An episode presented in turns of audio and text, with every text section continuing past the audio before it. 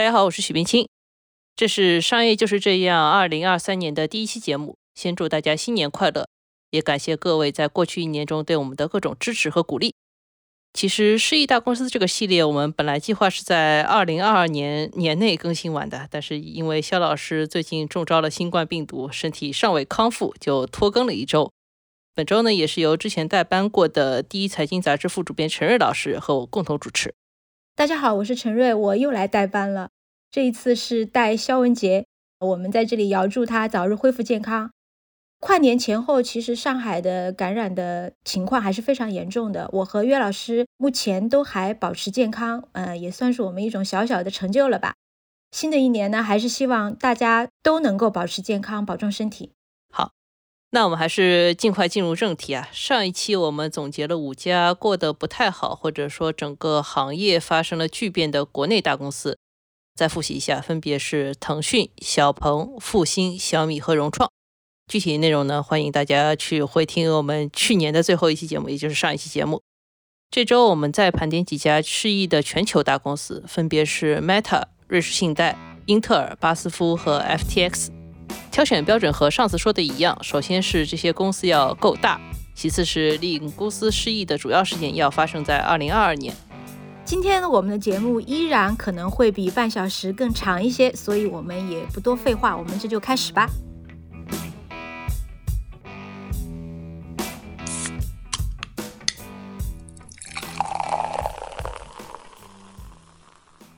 这里是商业就是这样。第一家是一大公司是 Meta，大家应该没有什么争议。Meta 是 Facebook 的母公司啊，它的股价下跌其实是从二零二一年的九月份开始的，但是进入到二零二二年呢，这个股价就变成了断崖式下跌，年内整个公司的市值蒸发了百分之六十六。Meta 在二零二二年的困境不仅很深，而且很系统。这家公司的既有业务、新业务和管理层都出了一些问题，而且这些问题相互之间又是勾连在一起的。没错，我们就拆开来讲。先说既有业务，首先是二零二二年全球广告市场整体疲软，对于 Meta 的影响就是很大的。如何衡量这个疲软呢？我们可以从广告单价这个指标入手。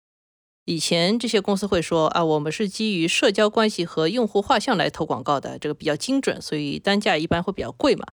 但是今年的二三季度，Meta 的广告单价同比都是下跌的。的确啊，我们现在要说这个互联网广告的精准度，现在这个 Meta 它应该是比不上 TikTok。嗯，没错，这其实也是 Meta 在既有业务上的第二大麻烦，就是如何应对 TikTok 的竞争。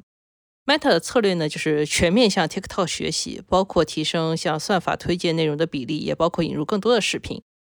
现在 Meta 的用户信息流上，大概有百分之十几，也就是大概六分之一的内容都是来自于算法推荐的。然后到二零二三年底，这个比例会进一步提升到三分之一。另外，从二零二零年的八月份开始，Instagram 在内部就增加了一个短视频服务，叫 Reels，增加了这种时间黑洞，其实也是为了提升用户的使用时长，最终服务于广告嘛。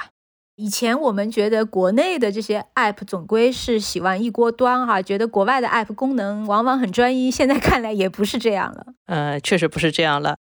这种基于用户规模、使用时长和广告的商业模式呢，显然会引发很多的反感。像 Meta 和 Google 的母公司 Alphabet，这两年已经变成美国和欧洲反垄断问题的常驻被告了。最新的一个消息是，欧盟委员会又指控 Meta，他说他扭曲了线上分类广告市场的正常竞争格局，违反了欧盟的反垄断法。如果指控成立呢，这个罚金的规模会是 Meta 全球年收入的百分之十。那按照二零二一年的收入规模来算呢，大概是一百一十八亿美元。至于这个反垄断的官司，我们现在暂且不提，因为它还没有结果嘛。我们先来讨论一些别的东西。Meta 既有业务中出现这些问题，其实都很难在短时间内解决，所以公司呢也就有意的在探索一些新的不受限制的业务方向，就是所谓的第二曲线。结果他一探索元宇宙，外界对他的看法就更加悲观了。呃，确实这个元宇宙不能碰啊。因为二零二一年元宇宙刚刚成为一个热门概念时候，扎克伯格就把 Facebook 直接改名叫 Meta，然后他表达了公司加入元宇宙的决心啊。而公司内部已经探索了八年的这个 VR 业务，也借着元宇宙的概念开始推自己的智能硬件和软件服务。二零二一年其实有一点好消息，就是 Meta 旗下的那个智能头显 Oculus Quest，它的销量大概是五百三十万到六百八十万台全年，这个创了历史的新高。的确，一年五六百万台智能头显，这个成绩对 VR 界来说应该算是很高了。但如果要相比 PS 五或者 Switch 这些游戏主机来看的话，那也不算什么。而且更不用说硬件还需要软件的配合了。Meta 今年拿出了一个自己的元宇宙系统，叫 Horizon Worlds，据说效果是 灾难级的。有的游戏媒体曾经评价说，Meta 这个元宇宙系统啊，相当于用 VR 复刻了一个千禧年代的老游戏，叫《第二人生》。据说这个元宇宙界还特别看不上游戏业。老喜欢说我们元宇宙不是游戏，呃，结果 Meta 做出来这个东西连游戏都不如啊。虽然硬件难看，软件还没法看，Meta 还是为这块业务投入了大量的资金。在2022年，Meta 把将近60亿美元的资本支出用于了元宇宙业务，官方名称叫 Reality Labs。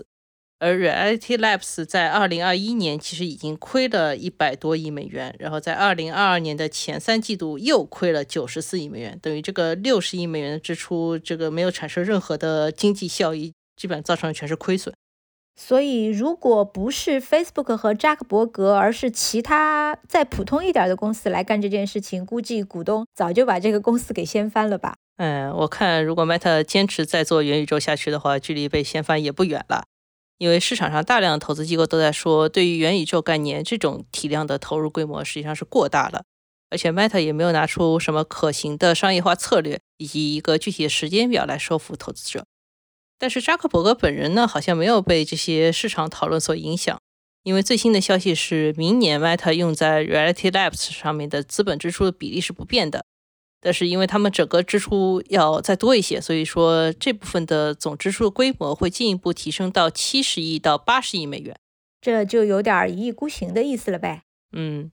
扎克伯格其实意识到了这个公司正在面临一些业绩的困境，他还在十一月初的一个公开信中道歉了。但是他提出的解决方案是削减成本，那主要就是裁员，这就有了今年十一月 Meta 披露的一点一万人大裁员方案。这也是公司成立十八年以来的首次大规模裁员。这就是不愿意为人花钱，但是愿意把钱扔到元宇宙的这个黑洞里。嗯，人的话，今年 Meta 还有另一件事情，就是他在二零二二年经历了 CEO 桑德伯格的离职，这个对于员工的影响也非常大。桑德伯格在公司已经待了十四年，和扎克伯格一起把 Facebook 带大到如今的规模，而且把公司的营收规模做到了千亿美元的级别。尽管他自己说这个离职是出于个人原因啊，但是还是有很多分析认为，二零二一年一月美国的国会大厦的骚乱之后，桑德伯格和扎克伯格之间就出现了矛盾，而公司在面临监管和新业务的压力时，这种矛盾激化的可能性更高。在桑德伯格的离职消息官宣之后，扎克伯格自己也说这是一个时代的终结。桑德伯格在 Meta 的时代终结了，但扎克伯格依然是这家公司的核心。这些年，我们看到硅谷大公司的一号位的人选其实更迭不断，但目前始终由创始人在管理的大公司只剩下了 Meta 这一家。那么，它相应的问题就是说，如果扎克伯格的决策出现失误，那么 Meta 有可能就很难再有翻身的机会。公司想要找到下一个像扎克伯格这样的 CEO，又是不可能的任务。嗯，据说扎克伯格自己在内部会议上也提到过大公司寿命的问题。他说，很少有公司能够将全球领先的收入水平维持超过十年。Facebook 这家公司是二零零四年成立的，然后它上市至今也有十年了。这个期间，公司实现了商业化、移动化、多元化的几次转型，都算成功的。但是眼下，谁还能保证扎克伯格和这家公司能一直成功呢？我们第一家公司 Meta 就讲到这里，第二家公司就是英特尔。英特尔今年被选入世一大公司，主要是因为一些标志性的数字，比如它2022年第二季度的财报就出现了三十年来的首次亏损，并且从这个第二季度开始，它的营业收入开始被台积电超过了，公司的市值在年内也腰斩了。但其实如果稍加了解，就会知道英特尔过去几年一直是在走下坡路的，它早就已经从半导体行业的王座上逊位了，而今年的标志性亏损其实只是长期积累的一个结果。第一财经杂志的微信公众号在每个工作日有一个日更的栏目，就是一个类似于商业简讯，我们把它叫做晨报，因为它是在每天早上推送的。在这个晨报里面，如果一家公司出现了比较负面的新闻，那么它通常会被归在一个叫做“面露难色”这样的主题下面。做这期节目之前，我们特别看了一下最近两年英特尔这家公司的新闻，大多数时候它都是出现在“面露难色”这个板块下面的。嗯，没错。我们先了解一下英特尔在之前发生了什么，它是怎么走到这一步的。简单而言呢，这就是一个有点类似于诺基亚那种旧时代巨头被新时代抛下的故事。大家都知道，上世纪八九十年代的英特尔，它凭借个人电脑市场，也就是 PC 市场的兴起崛起了。它在 PC 时代是果断的把主营的业务聚焦在了 CPU 上面，而且同时做了芯片的设计和生产制造。这个在摩尔定律的指引下，就一步步成为了全球半导体行业最具话语权的巨头。其实，直到本世纪初，英特尔不管是在营收、利润、市值这些经营数字，还是芯片的核心技术，比如说制程、架构、CPU 的性能等等方面，都是遥遥领先的。但是后来呢，时代就变了。对，时代变了呀，大人。首先是摩尔定律本身啊，在英特尔身上就开始失效，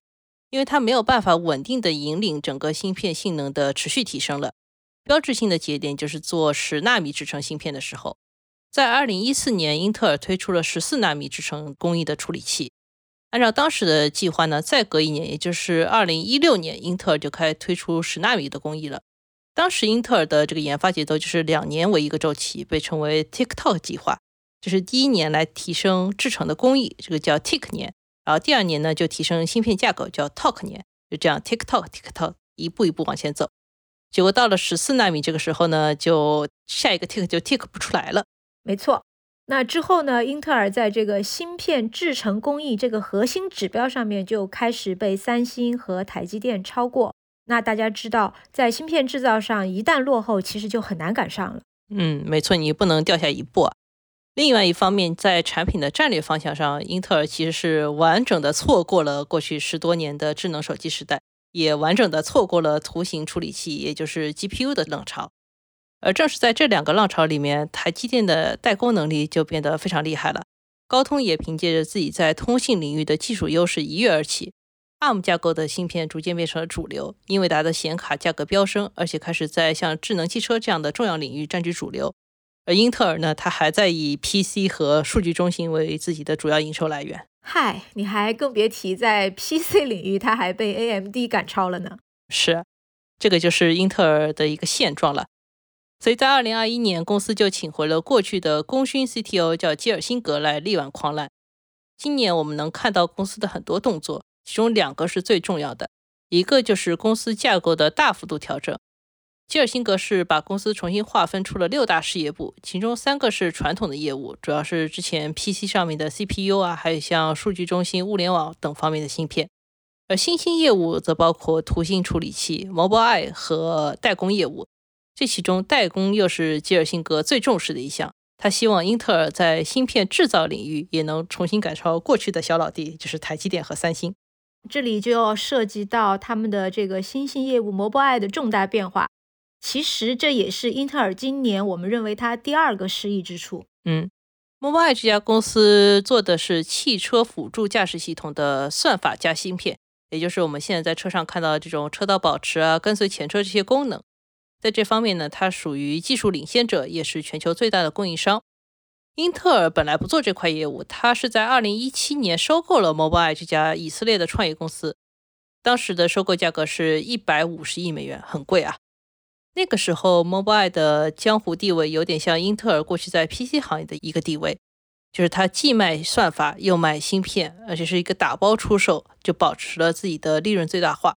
但是这几年呢，越来越多的车企开始自己研发驾驶辅助算法了，芯片上面也开始更青睐这种算力更高的英伟达的芯片，或者是中国的地平线等等。Mobileye 的芯片和它的这个技术路线其实已经有点旧了，没那么吃香了。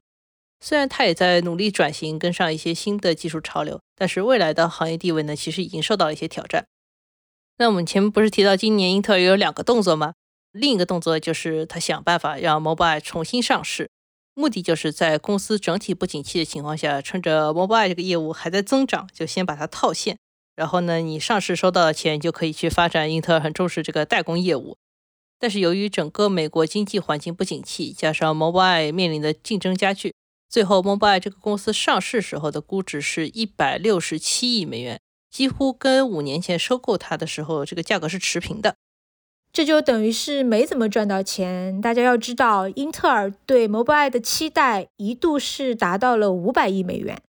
所以，我们简单总结一下，就是。因为自身的经营和战略的错误，英特尔在过去将近十年的时间里面被竞争对手超越。那么，它传统的这个 PC 处理器的业务已经逐渐式微，它为自己又寻找了代工这个新的突破方向。但是为此呢，它需要很多钱，所以它选择来卖掉这个 Mobileye 这个业务来筹钱。谁知道筹到的钱又不如预期？没错，当然，半导体仍然是一个人才和资本非常聚集的行业。大船不好掉头，但是也没有那么容易沉没。现在英特尔整体的转型方向至少是明确的，而大环境上所有的重要市场都在强调芯片的本地化制造。英特尔也宣布了在欧洲和北美要大规模建厂的计划，这个其实都是有利于它的机会。这次它无论如何不可能再踏空了。好，我们就把第二家世纪大公司也聊完，就是英特尔。开始之前，我们先简单聊点别的吧。前段时间，第一财经杂志启动了一个年度的公司人的薪酬福利调查，这个也算是我们这个杂志创刊以来坚持了十几年的一个保留的节目。今年呢，我们编辑部最后把这个调研主题总结下来，就很直接了。因为今年的大环境很差，所以我们就直接问大家：你觉得今年有几成打工人能够拿到年终奖？这真算是一个灵魂拷问了，非常扎心。当然，我们希望听众朋友们一切都好。但是目前全球身价最高的一批打工人，也就是在金融行业里的从业者们，可能都会面临这个困扰。因为根据彭博社的报道，包括 J.P. Morgan、美国银行、花旗集团等等在内，华尔街最厉害的这些金融机构，今年的年终奖会缩水百分之三十。我还看到另一家机构的估算更加悲观，说可能会缩水百分之四十五。因为在这个金融机构的工资结构里面，年终奖一般会占一个很高的比例。如果把这部分给它砍掉的话，确实就是是很致命的。嗯，那相比年终奖缩水，失业可能是更大的一个打击。因为上面提到这些大机构在二零二二年也普遍在砍规模，也就是裁员。这里面最激进的一家就是瑞士信贷，他希望在二零二五年年底之前，把公司的员工规模从目前的五万两千人压到四万三千人，也就是三年里面要裁掉九千人。那在二零二二年第四季度启动的第一批裁员里面，就要裁到两千七百人。虽然这个跟我们平时经常听到的这个互联网大厂的裁员的声势一比，好像也不算特别厉害，但是在金融业里面已经算是蛮无情的了，因为他们本身是非常挣钱、形象也很光鲜的机构，结果今年突然一下就变得非常的 flop。嗯。要说为什么 flop 的话，首先就是这些公司在二零二一年普遍都赚的太多了，因为从二零二零年年中开始，这个全球经济就开始有点刺激性的复苏了。那到二零二一年年底，包括美国在内的一批全球重要经济体都忙着就是一边刺激经济搞复苏，一边对抗新冠。那在金融市场上面，像 IPO 啊、并购活动以及像 SPAC 这种偏门的策略都很热门，所以投行部门实际上赚了很多钱。华尔街日报曾经披露啊，全球的头部投行在二零二一年年底总计给员工发放了一千四百二十亿美元的年终奖。但是到了二零二二年，像美国其实已经出现了影响正常生活的高通胀。为此，美联储是从三月份开始连续加息七次，但是效果不是很明显。这个国家就进入了一种高通胀叠加高利率的情况，实际上把整个国家就已经拖入了一个经济衰退的状态。加上一些地缘政治因素的影响，全球的投资热情其实是骤减的。首先被影响到的，也就是这部分银行业务。我们知道，这个高通胀它一般会导致消费压力变大，储蓄也会快速流出。这个同时，通常来讲，房贷和信用卡的坏账率就会上升，而且高利率它还会影响企业的投融资的热情。那么它又会影响前面我们提到的以交易为新的投行业务。所以，二零二二年我们还能看到的一些关于投行业务的直观的数据，往往都是各大银行在这一部分的收入变化很大。华尔街日报是追踪了市场上排名前十的投行机构，他发现，二零二二年这十家机构在全球的合计收入同比少了百分之四十三。那从细分业务来看，以 IPO 为代表的股权市场收入下降是最厉害的，同比跌了百分之六十五。而从细分的公司来看，市场规模第一的 JP Morgan，它的收入同比跌了百分之五十一；瑞士信贷同比跌了百分之五十八，也就是它跌的确实有点厉害。确实，二零二二年全球 IPO 的规模都跌得很厉害。我们看到美国两大交易所全年的 IPO 的规模同比跌了百分之九十以上，反而是我们 A 股成为了全球最大的 IPO 市场，确实是意想不到的收获。最后还有一点，高净值的储户就是钱很多的那种储户啊，看到这么严峻的经济形势呢，他会考虑重新配置自己的资产，这也影响到了银行的财富管理部门。瑞士信贷在这块受的打击就很大。据说在二零二二年第四季度的头几周里面，这个银行的客户就从银行里面撤走了多达八百八十三亿美元的资金。当然，以上这些我们基本都是从以美国市场为主的宏观局势推导出来的一些行业的共性问题。头部机构现在是坐在了同一辆过山车上，只不过有的人会被吓得更厉害一点。嗯，是的。瑞士信贷其实面临的另一块问题，就是它在二零二一年市场行情比较好的时候，其实有两个大的问题。它先后卷入了供应链融资公司 Gracell 的破产，以及它卷入了造成人类历史上最大单日亏损的 Bill Huang 的爆仓。那对于后者，查理芒格曾经评价说啊，参与这个事情的投行都是傻瓜，而瑞士信贷是其中最大的傻瓜。那瑞士信贷到底有多傻呢？它在这两个项目上的合计损失可能有七十亿到八十亿美元。连续的踩雷也让投资者开始质疑瑞士信贷是不是为了自己的业绩过于激进冒险，以至于放弃了自己的风控要求。所以，就基本上这家公司是在修补二零二一年的信任危机的过程当中，又遇到了二零二二年的行业下行。对的，这个连续的打击还是挺大的。所以，二零二二年能看到瑞士信贷的这个主席先辞职了，然后又换上了一个新的 CEO，也提出了重组计划。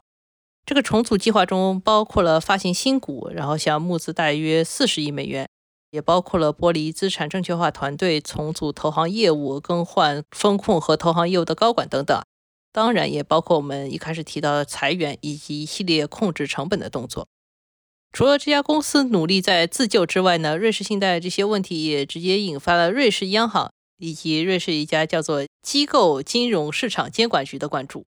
此前，瑞士国内的媒体还曾经报道过，说政府有可能通过一项有利于瑞士信贷的救助法案，乃至于提前出手援助。毕竟，瑞士信贷它还是瑞士的第二大金融机构，应该不会让它变成下一个雷曼兄弟。那到这里，我们就把第三家世纪大公司瑞士信贷情况差不多讲完了。我们进入第四家，就是 FTX 这个公司呢，论规模其实算是一家中小公司，但是它在二零二二年造成的这个影响力呢，可能堪比二零零八年的雷曼兄弟。因为这个公司二零二二年大幅扩员之后，也就三百人，但是它在行业里面的破坏力和标志性意义，其实是在二零二二年凸显的非常厉害的。对，其实，在我们过去世纪大公司的榜单里面，跌得惨的公司非常多，但真的直接要跌到去法院申请破产保护的还不多。从目前公布的这个破产保护的文件来看，FTX 和它的这个关联公司 Alameda 的债务大概是一百亿到五百亿美元之间，这个范围还挺大的啊。涉及的债权人可能超过了一百万人，其中包括了大量全球大型的投资机构。真是雇最少的人亏最多的钱。虽然在 FTX 暴雷最戏剧性的那一周，很多朋友都听过这个名字，当时也有很多文章，包括很多播客都已经介绍过这个事件。但我们觉得还是可能有很多人不太了解 FTX 到底是一家什么公司，以及它到底发生了什么事情。所以接下来我们先请约姐简单介绍一下。我觉得完整的介绍这个事情呢，会涉及到很多加密货币相关的背景知识和前情，就今天肯定没有办法讲的特别明白，所以我们真的只能大致介绍一下这个事情的梗概，以及考虑一下怎么用我们熟悉的概念来理解它。至于更详细的分析呢，我们在 Show Notes 里面也列出了几档节目可以供大家参考。那首先，FTX 是个什么公司呢？它是一家加密货币的交易所，它就像纳斯达克和纽交所一样。投资者可以在上面交易各种各样的加密货币以及这些货币的衍生品。这类交易所全球有很多家，最大一家叫币安，FTX 也算是排名前列的交易所，而且它在美国特别受欢迎。FTX 的创始人 Sam Bankman-Fried，我们就叫他 Sam 啊。Sam 其实非常注重慈善事业上的投资以及对政府的游说，所以你会看到有很多行业大佬都为 FTX 站过台。这个 Sam 好像还给拜登竞选总统的时候捐款过，对吧？对的。Sam 在二零一九年创办 FTX 之前呢，还有另一家公司叫 Amanda Research，他的身份就是加密货币市场的做市商。做市商这个概念，我们在之前介绍纳斯达克那期节目里面讲过。它其实是证券市场里面的一个重要角色，主要作用就是为市场提供流动性来促成交易。同时，Alameda 还是一个对冲基金的角色，它会主动参与市场里面其他项目的投资。而 FTX 和 Alameda 的绝大多数股权和决策权都在 Sam 手中，这基本上是一个一言堂公司。所以这就等于是一个人同时拥有了金融市场里面最大之一的交易所、做市商以及一个对冲基金。没错，在传统的金融行业，这三个角色中的任何两个，往往都是不允许他们合二为一的。但是在加密货币的世界里面，现在就可以。那 FTX 这个交易所呢，就凭借所谓优良的产品体验以及很多大机构的加持，很快规模就膨胀了。它单日的交易额最高时候突破过六百亿美元。我们经常说 A 股它单日交易量如果突破一万亿，就是一个非常厉害的交易日。现在看看六百亿美元，其实也已经有一万亿元的一半了吧？嗯，差不多。另外一方面呢，FTX 这家公司本身也拿了像红杉啊、淡马锡这些全球知名投资机构累计十亿美元以上的融资，它是币圈绝对的明星。然后就到二零二二年十一月份，Alameda 就被媒体爆出来，他有高达七十亿美元的负债。然后他的竞争对手也就是前面提到币安的创始人赵长鹏，他在社交网络上就说我要抛售 FTX 发行的代币，这个就一下子引发了市场的恐慌。这里要稍微展开解释一下，就是代币这个东西，代币呢是这些加密货币交易所发行的一个产品，投资者可以用手里面，比如说你有。比特币或者你有狗狗币，你就可以拿这些数字货币来兑换代币，在交易所里面交易。这个代币呢可能会带来一些额外的好处，比如它的交易费用会比较低，所以说很多投资者呢就会做这个兑换。那这就等于这个交易所本身它还发行金融产品，或者说某种类似货币的东西，这就有点像银行了呀。嗯，没错。那之后由于市场的恐慌迅速的蔓延，在短短几天内就发生了几件事情。首先就是 FTX 的代币价格出现了大跌，其次是 FTX 又被投资者在一天之内提币六十亿美元，平时这个提币的水平呢可能是五亿美元，所以一下子涨了十二倍。FTX 还关闭了投资者提取账上加密货币的通道，又引发了恐慌。接下来币安又宣布要收购 FTX，之后又放弃了。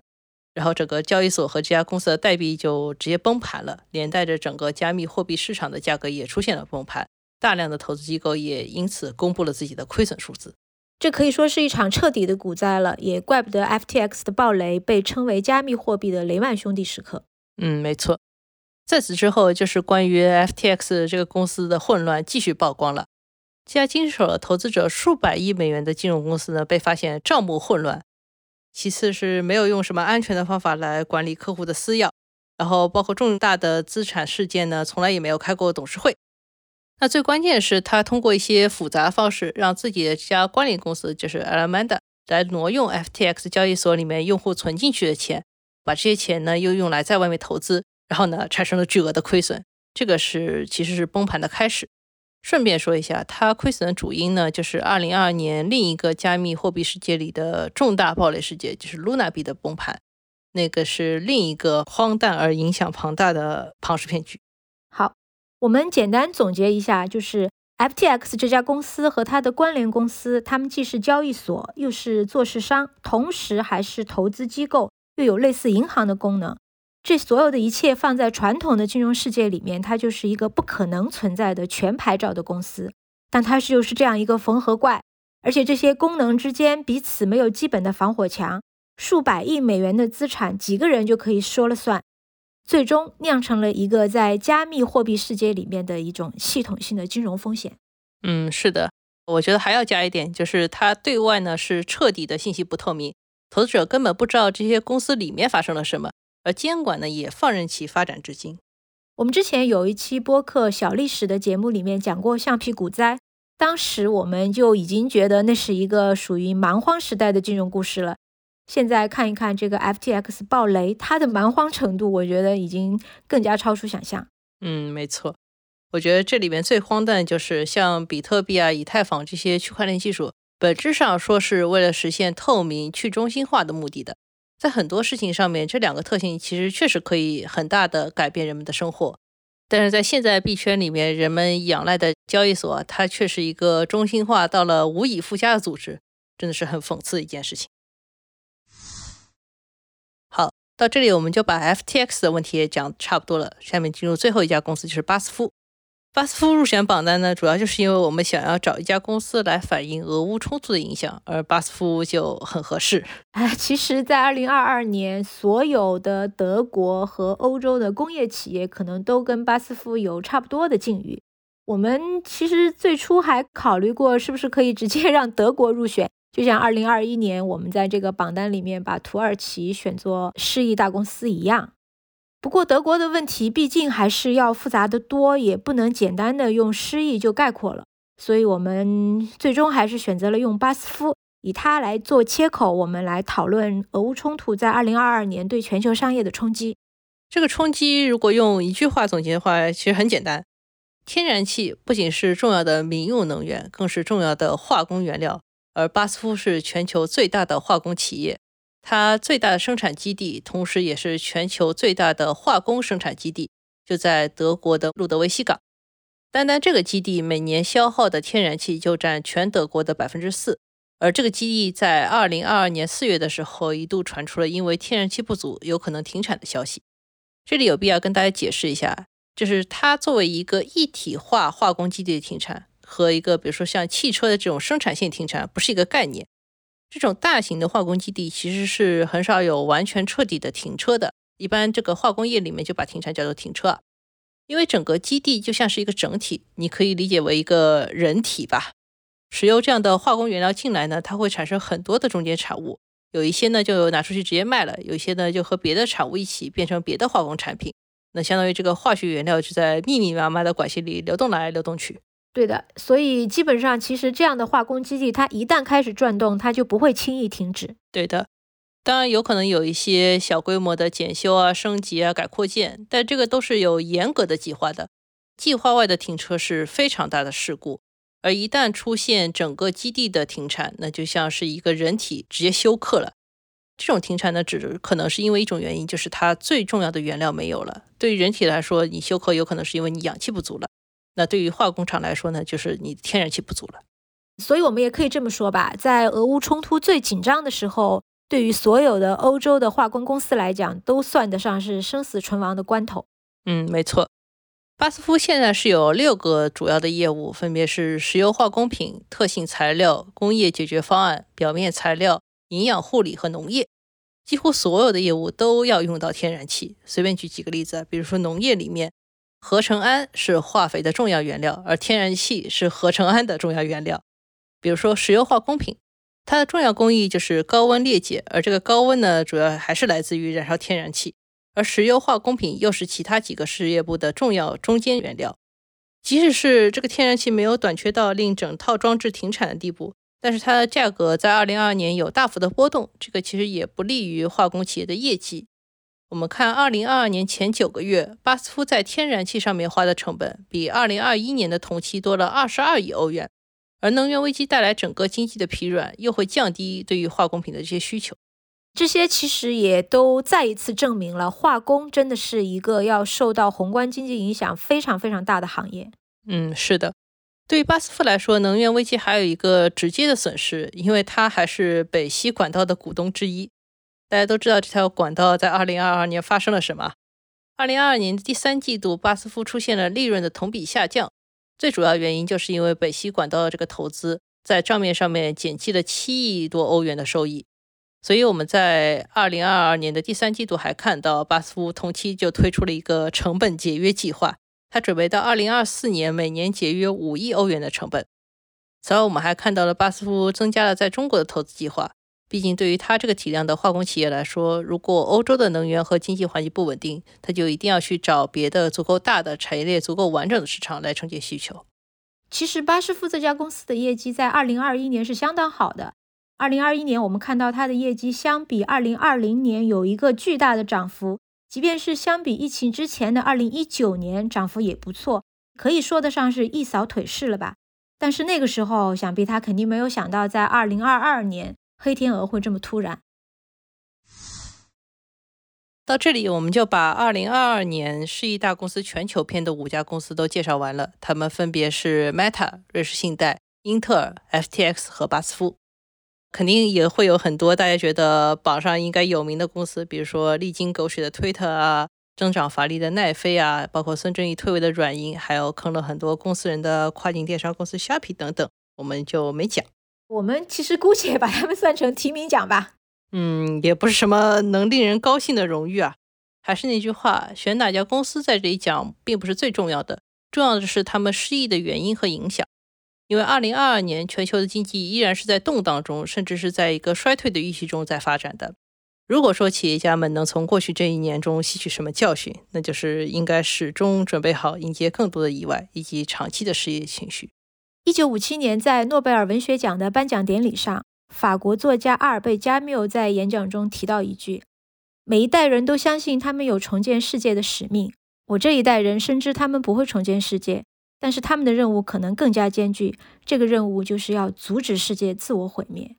虽然听上去有点严重啊，但是在阻止毁灭和重建世界之间重新寻找机会。二零二三年的商业也许就是这样。”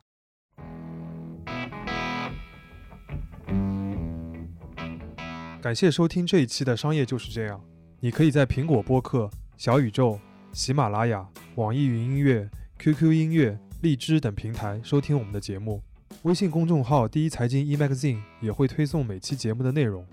如果喜欢我们，欢迎你在苹果播客给我们五星好评，并期待你在各个平台与我们交流。尤其欢迎分享你感兴趣的话题。下期见。